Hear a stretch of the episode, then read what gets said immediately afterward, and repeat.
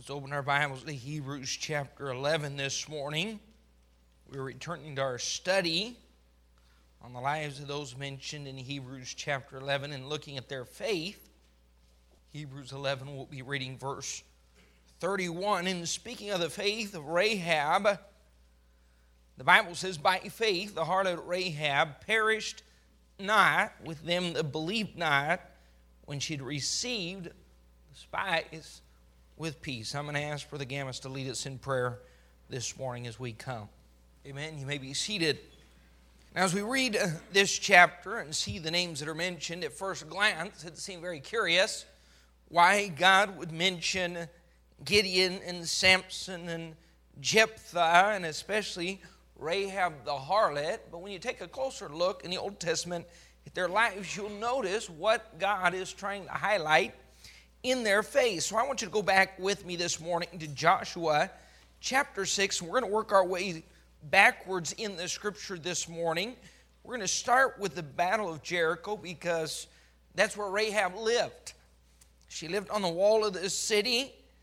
She was a harlot, as the Bible mentions several times.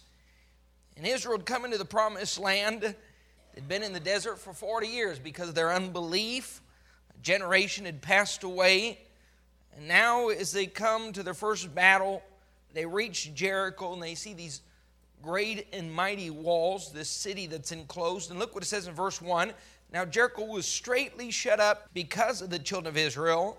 None went out, none came in. And the Lord said to Joshua, See, I have given into thy hand Jericho and the king thereof, and the mighty men of valor. Now, this is the promise that God had given Joshua. Go back with me to chapter 1 of Joshua, verse 3. As they came into the promised land, Here's what God had told Joshua. In verse 3 Every place that the sole of your foot shall tread upon, that I have given unto you, as I said unto Moses, from the wilderness in this Lebanon, even unto the great river, the river Euphrates, all the land of the Hittites, and unto the great sea, toward the going down of the sun, shall be your coast. There shall not be any man be able to stand before thee all the days of thy life. As I was with Moses, so I will be with thee. I will not fail thee, nor forsake thee. Now Joshua knew he had God's promise that he was going to give them this land, and Joshua was one of the spies that had been sent in 40 years earlier. He came back, Joshua and Caleb, they came back. They were excited about the land, they were excited about the potential, they were excited about what God was going to do. But there are 12 spies sent out, and 10 of those came back, the Bible says, with an evil report, a negative spirit. And they saw all the beauty, they saw the milk and the honey, they saw the potential, but they also saw the giants. And the Bible says that they discouraged the hearts of God's people uh, through their evil report. They said, We just can't do it. We can't conquer. And God said, uh, Because of your unbelief, I'm going to let you wander around in the wilderness. It was only Joshua that had spiritual vision. Now, let me ask you this this morning. Too few Christians have spiritual vision. Everyone has vision on some level. If you talk to a 17 or 18 year old, they talk about the car they want to buy and the house they're going to have and the person they're going to marry. Most of that's called imagination more than vision. And you don't want to pop their bubble, but what you do want to help them understand the realities of life and then encourage them to seek something on a spiritual level. And most kids, if you talk to a 15 year old or a 16 year old, they're talking about being on the sixth level of some Xbox game. And that's the only vision they have. That's the only purpose in their life. But they ought to have some kind of spiritual vision. I hope, men, as the leaders of your home, you have a spiritual vision for your family.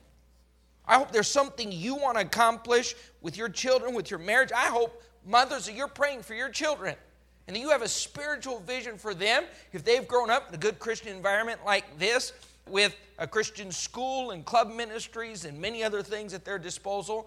You ought to be in prayer, even if God doesn't call them into full time ministry, that they're the finest members of this church and that this church is able to build ministries upon their lives, that God uses them in a great way and you ought to be stirring up in them some kind of spiritual vision. They had a desire to have a walk with God. They had a desire to win souls. They had a desire to be involved in ministries in their local church.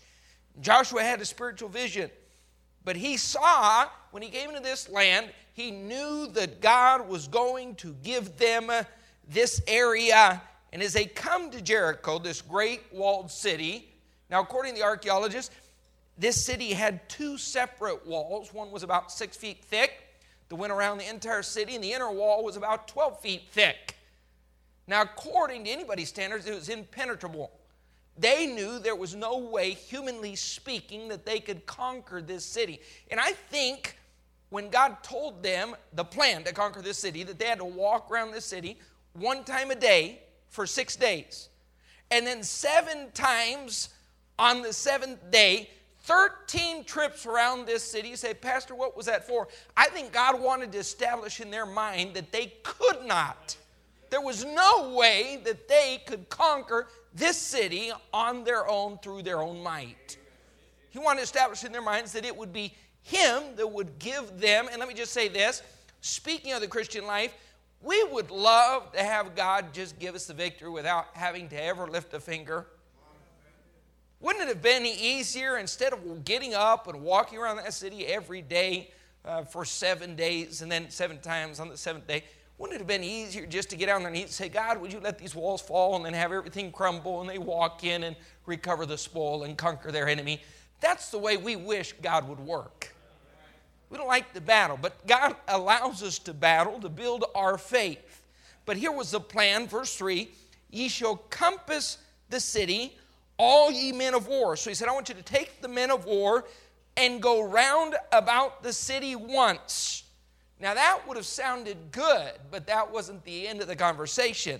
He said, Thus shalt thou do six days. Did you know this is a step of faith? How many of you have been saved long enough to realize a lot of the Christian life seems to be about going around in circles? God said, Here's this great city, and I want to help you conquer this city. And here's my plan. You get up every morning. Now, they were encamped at, at, least a, a reasonable distance from the city. So, when you take that many soldiers, you march them over to the city, then you march them around the city. We're talking several hours of walking, marching, hiking. And then you come home again. Can you imagine the women and the children when they got home that day? So, how did the battle go? It went great. How many were killed? None. How many did you kill? None. What did you do? We marched. You marched. What'd you say? Nothing. The Lord told us to be quiet. So you just marched around the city in silence, yes, but we took the ark and it was in front of us, and there were seven priests and they blew the ram's horns, and people looked down off those city walls. Some laughed, some mocked, some stared, some sat in silence. And then we came home. And they said that was God's plan. That's God's plan. So what are you going to do tomorrow? The same thing. How long are you going to do that? Six days. That sounds pretty useless. So, what's going to happen? I don't know. We're going to leave that up to God.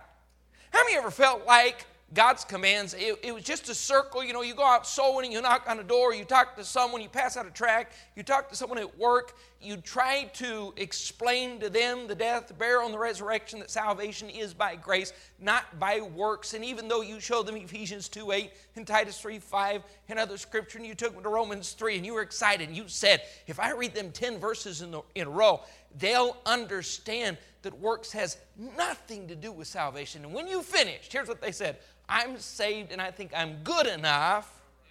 And you put your hand to your head and you thought everything I said was not even heard. Sometimes it just seems like Christian life is walking in a circle. You say, Preacher, I tithe and I give and I get emissions and I help people, and it seems like financially I'm just walking in a circle. Pastor, I go to church and I'm trying to build a family and I'm reading my Bible and I've made it from Genesis to Revelation five times and it seems like I'm just reading in a circle. Did you know the Christian life is about routine? Do you know the Christian life? Now, we don't complain about that in real life. Did you understand real life is the same thing? You know, you did Monday, Tuesday, Wednesday, Thursday, Friday, and Saturday, the same thing. You do every Monday what you do every Monday. It's called routine, it's called discipline. In the Christian life, takes some discipline because those commands that God gives us to obey often are not understood, and by obeying them, uh, it takes faith because sometimes we just feel like every day we walk around the same city, the same walls, look at the same enemy, and say, At what point does God actually do something? Do you know faith is about perseverance? And here's what faith will lead you to do it'll lead you to persevere until God gives the victory. Can you imagine if they'd walked around that city every day for five days, and at the end of the five days, the men would have said, This is useless, this is fruitless, we're done, we're finished, had enough. That's, that's the destiny the average Christian reaches. He does good just long enough to be frustrated. God says, I'm going to give you faith, I'm going to help you persevere because I have a plan in mind. And so every day they get up, they walk around this city. Rahab is up there on those walls watching. The people don't quite know what to think. I'm sure the ground trembles to some degree. They're wondering, maybe the first and second day they were curious, they were quiet, maybe they were even nervous. But after the third or fourth or fifth day, probably after the sixth day for sure, they're confident in saying these people don't have a plan. They simply need some exercise. This is a military training exercise. Their general has no idea how to penetrate our walls. Don't worry. Matter of fact, we'll get some rocks here sooner or later, some clubs, some bricks or blocks, and throw them off the wall and hopefully kill one of their soldiers. But we have nothing to be concerned about. Look what it says in verse 4 and the seven priests shall bear before the ark seven trumpets. Now, what was the ark of God for? That was the presence of God. And God wanted them to know, I am going to be with you in this battle. It was God's presence, it was God's might and power that would give them the victory. And the seventh day you shall compass the city seven times, and the priest shall blow with the trumpet. See what he was doing? He was building up their stamina for the seventh day because that was an extra long walk, seven trips around the, the city. You know, back then there were no Baptists because there are very few Baptists can make a walk, a hike a journey like that. That's longer than 6K, I'm for sure. The wall of the city shall fall down flat, the people shall ascend up every man straight before him. And Joshua the son of Nun called the priests and said to them, Take up the ark of the covenant, let seven priests bear seven trumpets of ram's horns before the ark of the Lord. So immediately he said, If this is God's plan, it will work. And it did. So they got up every single day, marched over to the city, marched around the city came home. How many of you think that after four or five days, most of those men weren't wondering what in the world is going on? Is this a plan at all?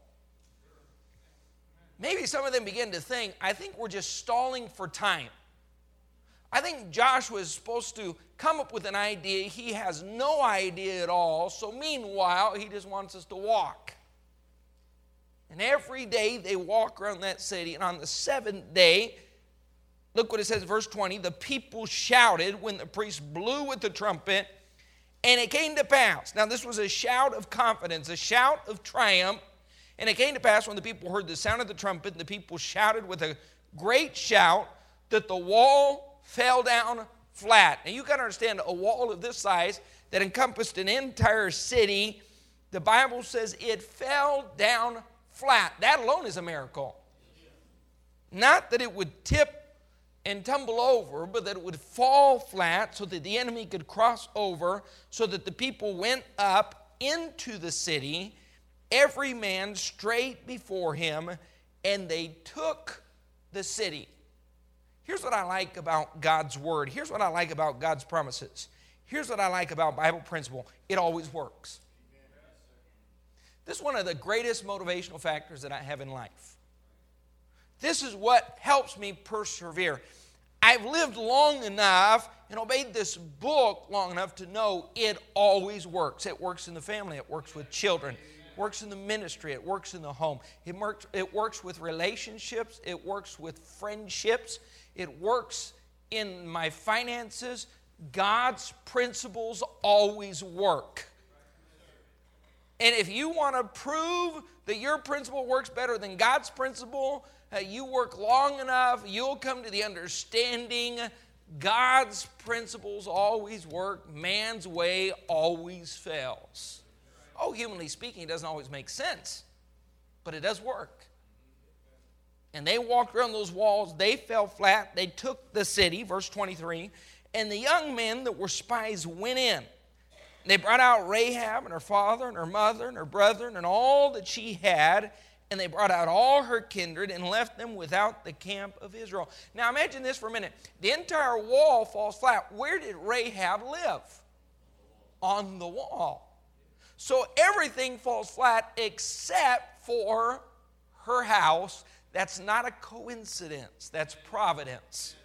That is God saying, I made a promise. Here's a woman of faith. She believed my word. I'm going to save her and her family. So when everyone else dies, the wall falls over. There's a section of wall that is her house that is left standing.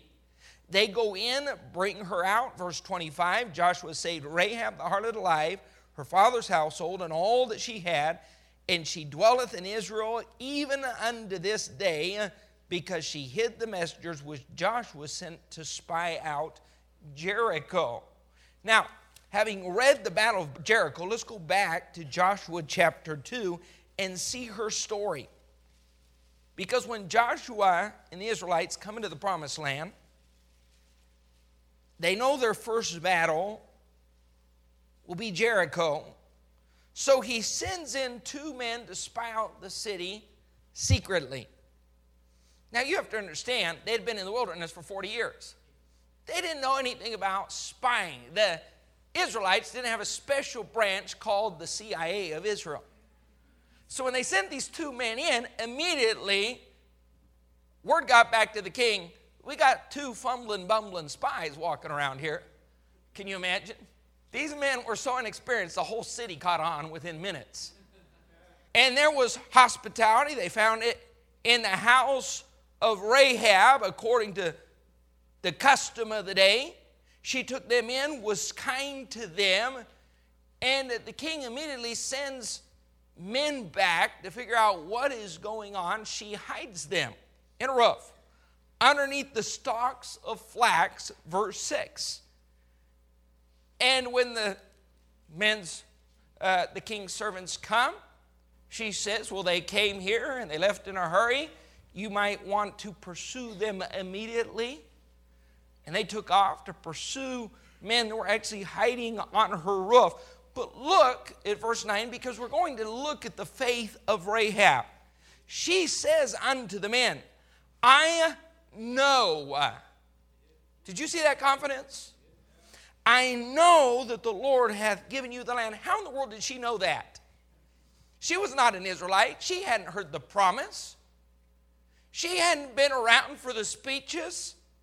She hadn't been there 40 years earlier. Somehow, word had trickled down to her, and she believed it. So, when these two men sh- showed up to her house, that were Israelites, she said, Hey, I want you to come to my house. I want to talk to you because I know your God is almighty and He's promised you this land. And if you guys are going to conquer this land, I want to save my life. So let's have a conversation here. I know that the Lord hath given you the land, and that your terror has fallen upon us, and that all the inhabitants of the land faint because of you. Now, why were they fainting? They were not fainting because of this great army of marching soldiers had come into the land. They were seeing tents, they weren't seeing shields and swords. And a well trained army. That was not the cause of their fear. The cause of their fear was something that had happened 40 years earlier. Look what the Bible says. We have heard how the Lord dried up the water of the Red Sea for you when ye came out of Egypt, and that ye did what ye did under the two kings of the Amorites that were on the other side of Jordan, Sihon and Og, whom ye utterly destroyed. She's referring to something to events that had happened 40 years earlier. She said, Our gates are locked, our doors are shut. We are trembling in fear, not because of the crossing of Jordan, not because the strength of the army of the Israelites, because God had done something supernatural on their behalf 40 years earlier, and the Israelites had not believed, although they had seen. Those that had crossed the Red Sea, those that had seen the mighty hand of God, those that had witnessed the miracles and experienced the 10 plagues, didn't have enough faith to trust that God was going to give them the land. But a woman who had seen none of that, experienced none of that, simply heard about it and experience from 40 years earlier, she said, I know that that is the true God and He is going to give you this land. Do you see the faith? Her faith really condemns a lot of Israelites. All those that died doubting in the wilderness had seen the mighty hand of God. She had not seen one miracle, she had not heard anything herself, but this was second and third and fourth hand information she had received. But she said, I know that's the truth and I know that's the real God. And I fear for my life. Verse 10 For we have heard how the Lord dried up the water. We had heard about what happened to Sihon and Og. Verse 11 As soon as we heard these things, our hearts did melt. Neither did there remain any more courage in any man because of you. Can you imagine an entire city without courage? The men are hiding. There was no more courage in them. For the Lord your God, He is God in heaven above and in earth beneath. Now, as she's talking to them, she says, I want you to have mercy. Verse 12. Now, therefore, I pray you, swear unto me by the Lord, since I have showed you kindness, that you also show kindness unto my father's house and give me a true token that ye will save alive my father, my mother, my brother, my sisters, and all that they have, and deliver our lives from death. And here's what they said they said, We'll deal kindly with you on two conditions. You're going to have to gather all your family together the day that we march into the city. You're going to have to keep them at your house because we're going to destroy everything in the city and God's going to give us the victory. And as a token, you're going to have to hang a scarlet thread, a red cord out your window, and you can't say anything to anybody at any time about what we are going to do. And she said, That's a done deal. Then, because her house was against uh, the wall of the city, she opened up her back window. She let them out. They escaped, went and hid in the mountain for three days, and came to Joshua. Now, I want you to imagine Rahab for a minute. Is the army comes to Jericho remember, she can't explain anything to anybody. How in the world is this woman going to gather her family together at her house, preparing them for the impending doom that is about ready to take place? What is she going to say? Remember this this is a harlot, this is a woman of the street, this is someone who has ruined and wrecked her life in order to sell her body for gain, for gold her reputation. She doesn't have one really. She's called a harlot repeatedly. So who's going to listen to her? How many homes has she destroyed? How many marriages has she ruined? How much sadness has she brought, not just upon others, but upon her own life? Listen, it wasn't because of poverty, it wasn't because she was living in the street. She had a house, she had family in the city, she had people that could have come to her help, to her aid, but there she is and she gathers her family somehow, some way, takes this scarlet thread, hangs it out the window. Now imagine as the soldiers come, she's on the wall so she can see them. Every day, she might have even been trying to wave, but she has to be careful that she doesn't cause any suspicion among her neighbors or the people of the city. But can you imagine her excitement? They come, the soldiers come, and they march around the city, and she's telling her family, This is it, this is it, this is the moment I promised you. And then in silence, they leave. And her family says, This is the moment we've been waiting for? No, something's, something's going to happen, I promise.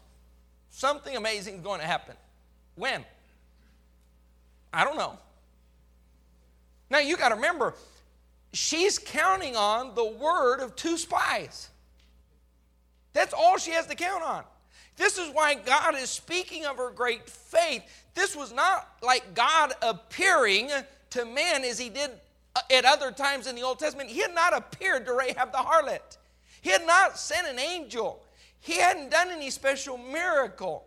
This was simply her seeing from afar, hearing from a distance that there was a mighty God with a mighty plan, and her believing. So even when they came, even when they marched, even when they left, she didn't give up hope. And they came a second day. And they came a third day. Now let me ask you this. Do you think there wasn't any curiosity over the cord that was hanging out her window? What does the whole scarlet thread, the red cord, mean? But she couldn't say a word. Oh, it doesn't mean anything. I'm just doing a little braiding. I'm just weaving a rope. I'm just designing a new color, looking at a new business venture. She can say nothing. Now, we know in Scripture the meaning, the symbolic meaning of the scarlet thread. Most of us and most preachers, when they talk about the scarlet thread, you know what they do? They look forward from Rahab's time to the cross and speak about the shed blood of the Lord Jesus Christ. There on the cross, when Jesus Christ shed his blood for the sins of mankind. But I think it was easier for them, the Israelites, to see that and think back 40 years to their deliverance from Egypt. How many of you remember the Passover? The death angel. And what did Christ tell those Israelites? You're going to take that lamb without spot, without blemish, shed his blood, put the blood on the doorpost, and when I see the blood, I will pass over you. Here's what she knew she was going to have to put that up, that scarlet thread that so clearly represented the shed blood of the Lord Jesus Christ. And I imagine some of those Israelites knew her story when they saw that scarlet thread.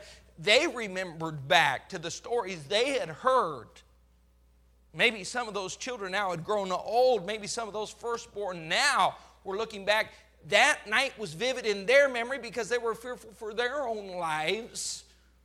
And they remembered that the death angel had passed by. Keep your finger there for just a minute. Go with me to 1 Peter. 1 Peter 1:18. Speaking of the shed blood. It's amazing how religion will try to convince man that it's through good works that man gains entrance into heaven when Christ came and had to die and had to shed his blood because there's no way man can earn his entrance into heaven. Look what it says in verse 18, 1 Peter 1 18. For as much as ye know that you were not redeemed with corruptible things as silver and gold from your vain conversation received by the tradition from your fathers but with the precious blood of Christ is a lamb without blemish and without spot. How many of you understand the only reason you're saved, the only reason you have the promise of eternal life is because of the shed blood of the Lord Jesus Christ? You know it has nothing to do with your baptism. You know it has nothing to do with your good works.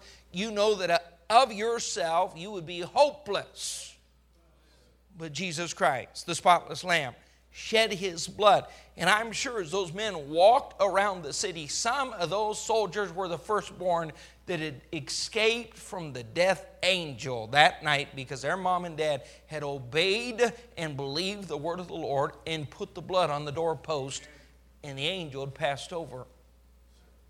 But she watched as six days those men walked around the city.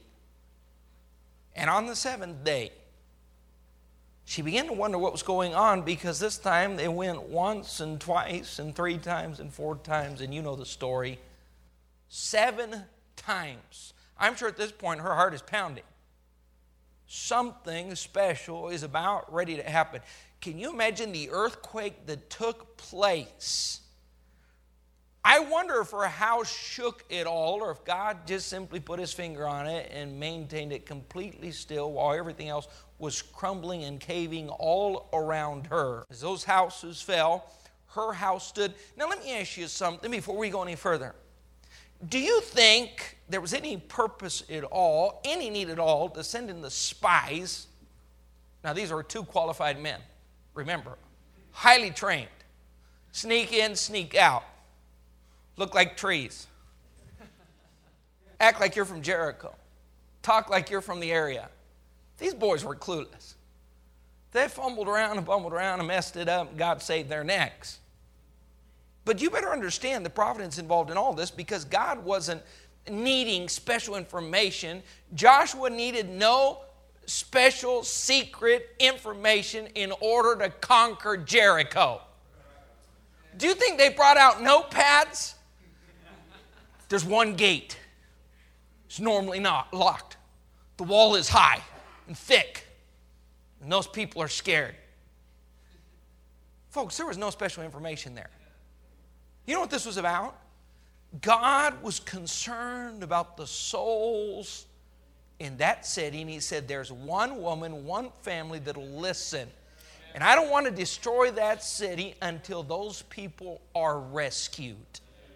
Did you know that God is still concerned today as He was a thousand years ago about, listen, we're talking about a prostitute. We're talking about a harlot. We're talking about someone that was of no concern to anyone else in the city.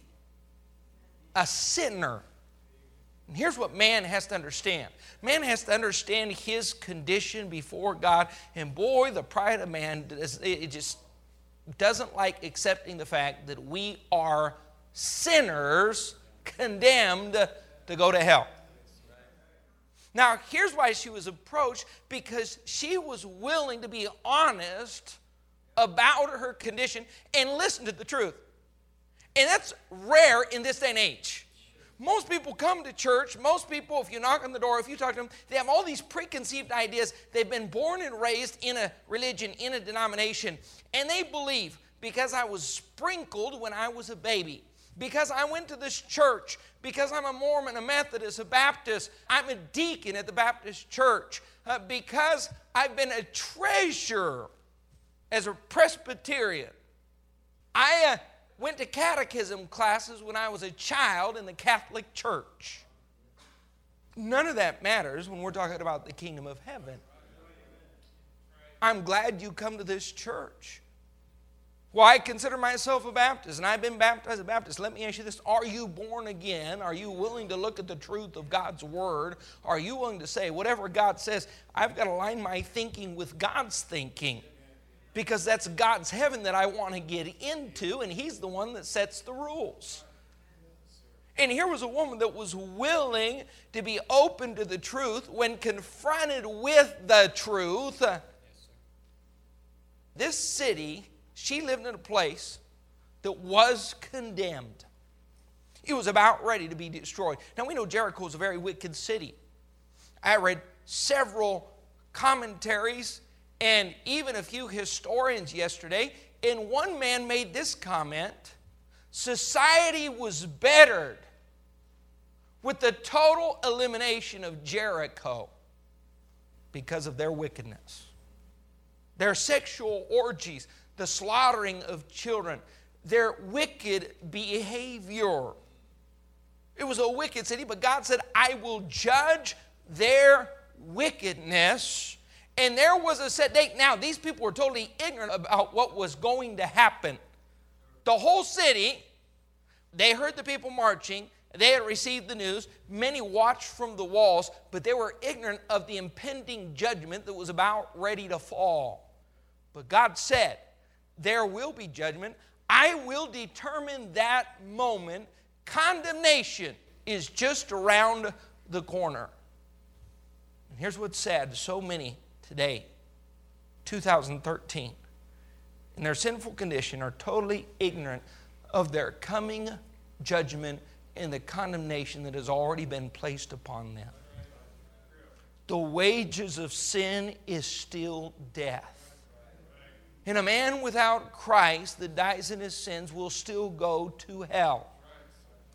But there is something wonderful called the grace of God. And God said, listen, it's as simple as this anybody willing to accept my grace and turn from their sin can have eternal life. How much more kind can you be than that? God was extending his mercy to this city, not just to this city, but to the lowest, to the vilest to the worst sinner in the city. And God said, through simple faith.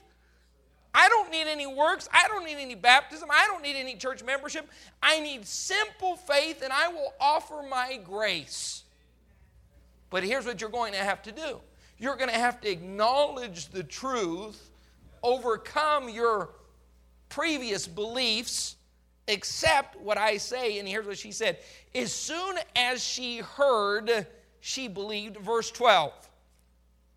She wasn't just willing to believe, be open to the truth, but she had the courage to make a tough decision. She said, We've heard, our hearts did melt. Now I pray you, swear to me, Lord, I've showed you kindness, show me kindness. Now let me ask you something. When these men came to the city, you say, well, she was a harlot. Well, I believe maybe at this point she wasn't a practicing harlot because if she had flax on her roof, she was working with her hands. But I believe her faith led her to seek out these two men because they weren't very tricky. And she, like so many others, immediately realized these were Israelites. So, knowing the truth, believing the truth, she brought them into her house and said, I want to escape judgment. I want to find mercy. Now, this was a tough decision because she was placing her own life in danger by bringing these spies into her house. And here's what salvation is salvation is a tough decision. Here's what happens a man grows up with a false belief. Man grows up in religion and believes if, if I simply do the right things and I avoid murder and I don't hate anyone and I'm not mean to anyone, as long as I confess after I occasionally sin, as long as I go to bed at night with a clean heart, I'll be okay. And then at some point, God introduces the truth to them. Maybe through a friend or a family member, a neighbor, or a relative. Maybe they come to a church that preaches the gospel. And suddenly they're told the plan of salvation. They're told that they are a sinner, and that sin has a consequence. That consequence is death in hell. And most people at that point stop and say, I'm not worthy of hell. Well, there's a problem, biblically speaking. According to God's word, all of us are worthy of hell. Committing one sin makes us worthy of hell.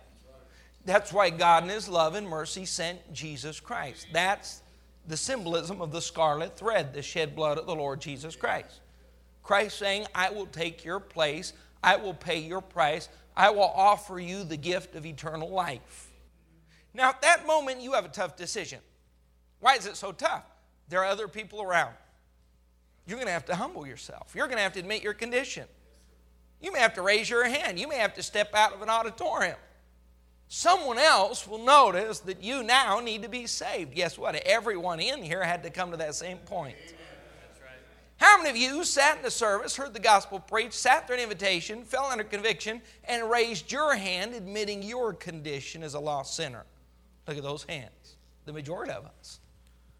All of us in life have got to admit at that moment and make a decision that's a tough decision because maybe you're going to be talking to someone you don't even know.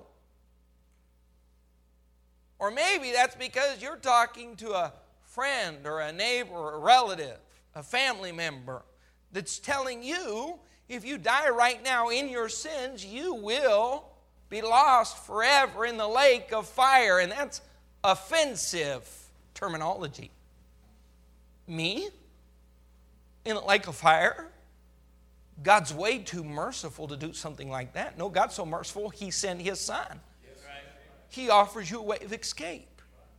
He'll save your soul. And here's what God was doing He was extending mercy to Rahab the harlot, but she had to make a tough decision. And she brought those spies into her house, sat them down, listened to the truth. Now, look what she did in verse 12. Then she cries out for mercy.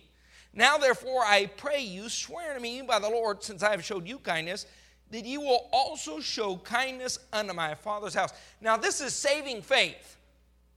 If someone truly is going to get born again, you know what they have to do? They have to cry out for mercy, and most people never reach this point. No, I don't need to cry out for mercy.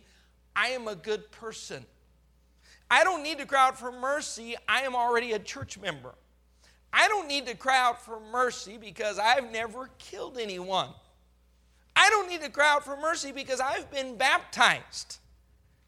And men, in their pride, the last thing they want to do is to cry out for mercy. But she said, Listen, I understand I live in a condemned place. Without your help, I'm hopeless. So, is there any way I can receive mercy? Aren't you glad that one day you threw yourself upon the mercy of God? I'm glad I'm not going to get what I deserve. I deserve hell. I deserve the lake of fire. But one day I threw myself on the mercy of God. And here's what the grace of God does 2 Peter 3 9 says that God is not willing that any should perish, but that all should come to repentance. Aren't you glad for the grace of God? Now, think about this woman. Here was a harlot. God, when He destroyed this city, saved one house, saved a family, and the person in that house was a harlot. And look what it says, and go back with me to chapter 6, verse 25. This step of faith, she opened herself up to the truth. She had the courage to make a tough decision. She cried out for mercy. This step of faith saved her life. Now, you know what being born again will do? It'll save you, save you from hell, save you from your sins. It'll save your life and give you a new future. Now, think about what kind of future she had there in Jericho. None. She was going to live on the wall of that city as the city harlot until death. Even if she had changed from being a prostitute to working with her hands, she already had been labeled by her past as a prostitute but God said, I can change all that.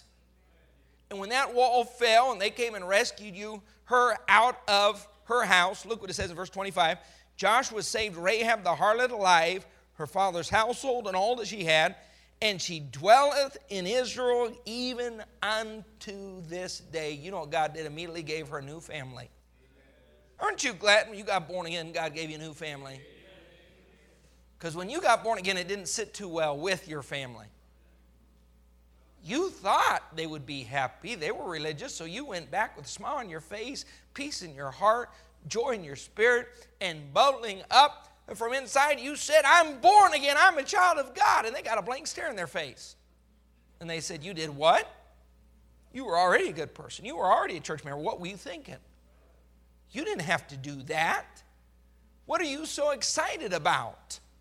Aren't you glad that when she, by faith, believed God, was delivered out of that city, she immediately was accepted into a new family? And there lives forever. Look what it says in Matthew chapter 1. Now, this is the grace of God. This is the miracle of grace. This is the scandal of grace.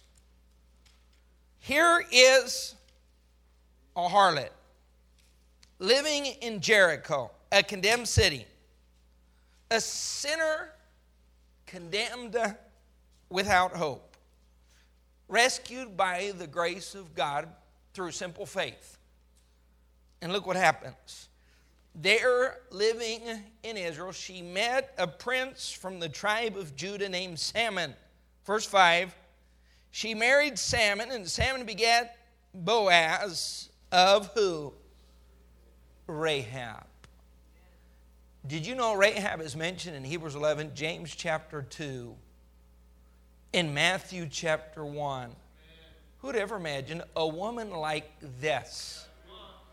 Now, if you can't picture this in your mind, go down here to South Congress late at night and imagine someone who's had a rough life, a hard life, having to live on the streets and make a living and there is a 25 or 30 year old prostitute that knows nothing more than prostitution. And think about that person becoming the great great grandma of King David, the greatest king in the history of Israel. and her being found in the lineage of the Lord Jesus Christ. That is the scandal that we call grace. That was God saying, I'm going to have mercy on a person's life and change their present and change their future. And she, uh, Boaz begat Obed of Ruth, and Obed begat Jesse. Now go back with me to Hebrews chapter 11, and we'll be finished. Look what it says in verse 31. By faith, the harlot Rahab, still called a harlot, by faith, the harlot Rahab perished not with them. Now look at these words that believed not.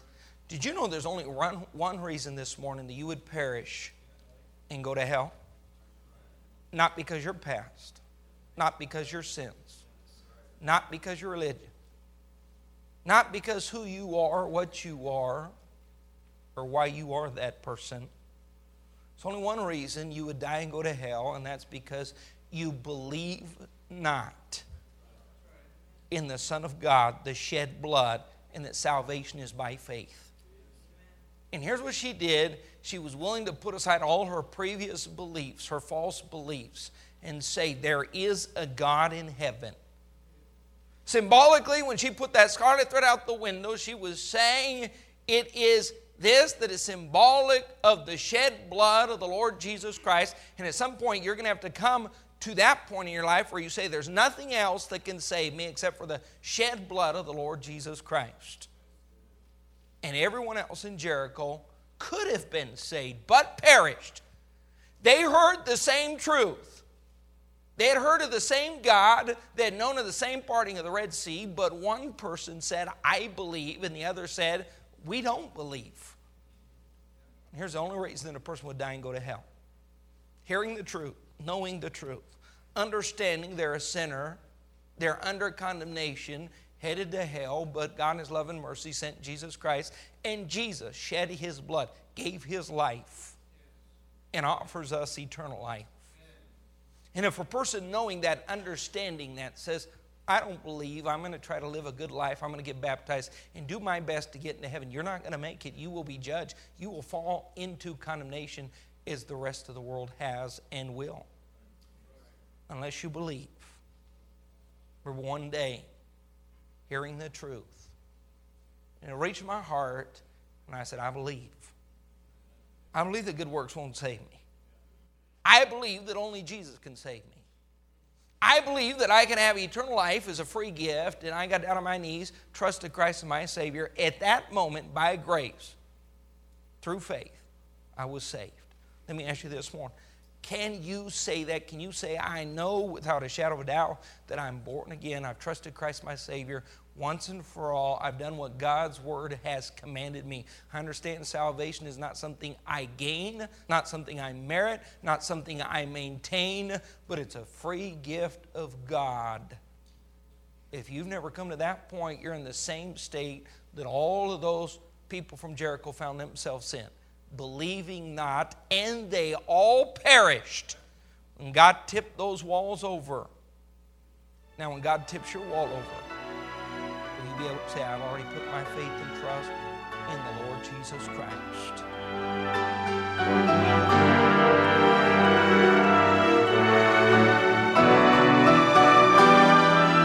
We certainly hope that you've enjoyed this message today but more importantly, we hope that the Lord has challenged you in some way to grow in your Christian life.